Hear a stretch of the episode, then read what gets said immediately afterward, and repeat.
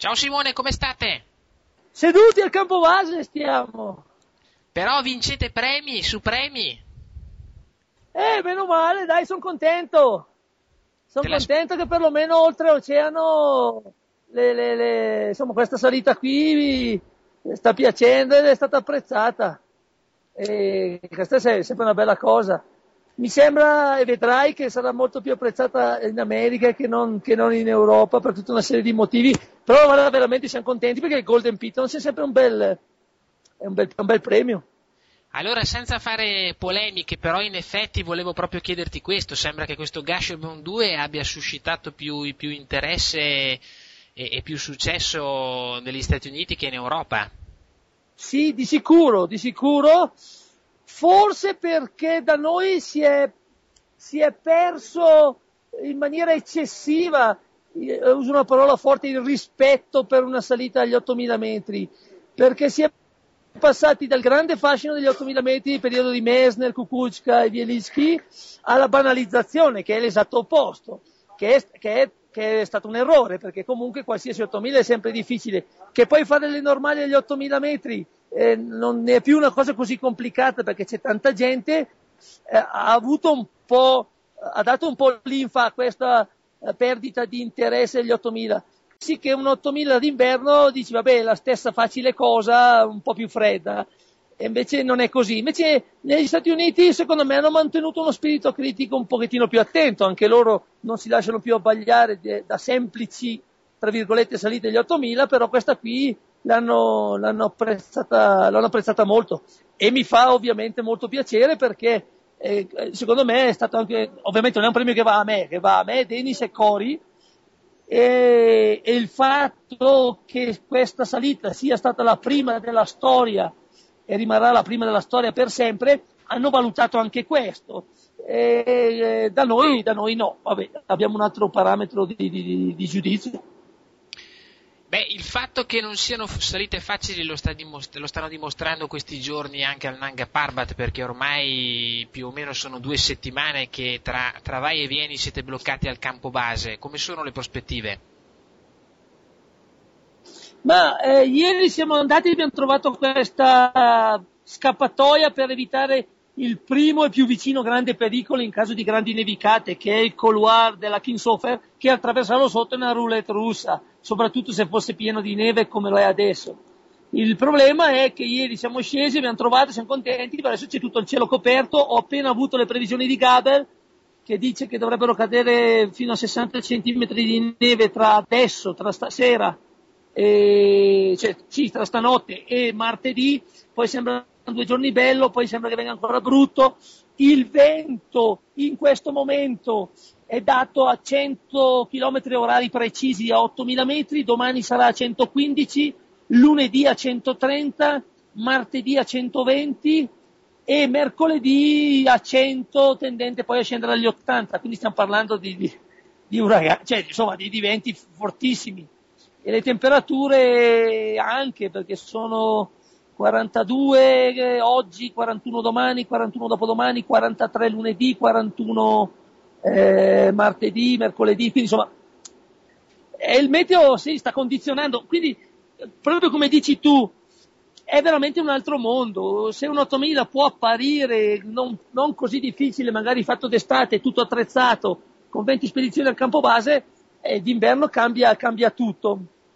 Secondo me, questa è un'opinione che condivide anche Denis e anche altri, si sta peccando un po' troppo di tecnicismi, cioè leghiamo troppo la valutazione ai numeri. Se non c'è, non so io, il grado X o il, il grado di misto X, ah, allora se, se, è solo freddo, se è solo tempesta, se c'è solo da congelarsi, se è solo da finire sotto le valanghe, allora non è difficile, non è una salita lodevole mentre ripeto, come dicevo prima, gli americani hanno, hanno i loro difetti hanno perlomeno gli occhi meno inquinati dai tecnicismi, ecco. In più mi è piaciuto anche, non lo conoscevo molto, il, il Golden Pitons è di una, eh, come si dice, di una chiarezza eh, cristallina, perché loro danno un premio per l'arrampicata sportiva, un premio per le big wall, un premio per le salite tradizionali e un premio per le salite d'alta quota. Quindi noi abbiamo vinto quello per le salite delle grandi montagne d'alta quota, poi Conrad Anker, eh, Jimmy Chin e Renan hanno vinto quello del, delle Big Wall, Dani Andrada ha vinto quello dell'arrampicata sportiva e Dave McLeod ha vinto quello dell'arrampicata tradizionale. Quindi con questo modo addirittura hanno fatto ben chiarezza per non confondere tecnicismi con altri. E quindi insomma son, sono, son, siamo contenti, c'è niente da dire, perché eh, abbiamo capito che hanno usato un metodo di giudizio uh, bello, cristallino, senza confonderlo con altri, perché per altri, per altri tecnicismi c'è il premio per il tecnicismo.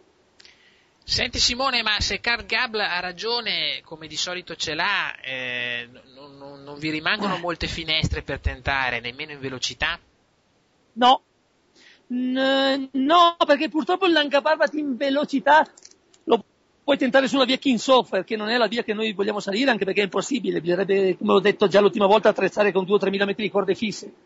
Potremmo forse accorciare di un giorno la nostra salita, ridurla a 4 anziché a 5, o magari con salti mortali ridurla a 3 anziché a 2, però sono 15 giorni che siamo al campo base, abbiamo dormito una notte a 6.600, sarà comunque una grande faticaccia perché bisogna andare a 8.125.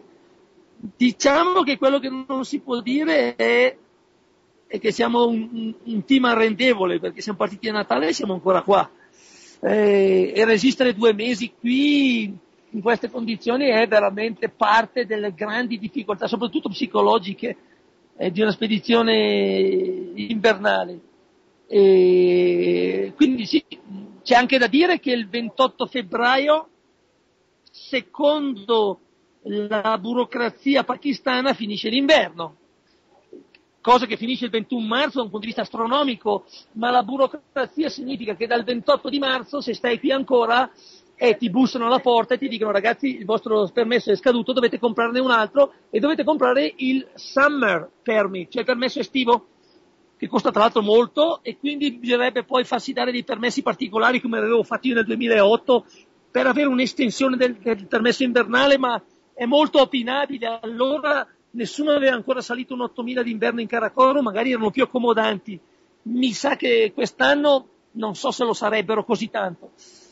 Mi piace pensare che, insomma, che, che qui si risolvono i problemi prima del 28, o in un modo o nell'altro, però vediamo un po'. Io ho appena parlato anche con Alex Cicon al Gashenbrum 1, volevano arrivare fino alla fine della loro spalla su cui stanno tentando questa variante, però non sono riusciti ad andare più di 50 metri oltre la tenda e adesso sono tornati giù anche loro per il maltempo. Quindi insomma la spedizione polacca se n'è andata, la spedizione russa purtroppo tragicamente anche lei se n'è andata con due congelati e uno morto.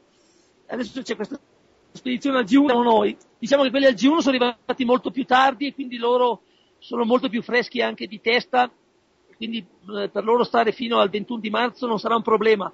Penso che il problema sarà litigare per riuscire a farsi considerare invernale anche dal punto di vista burocratico dell'Alpine Club la loro salita eventuale.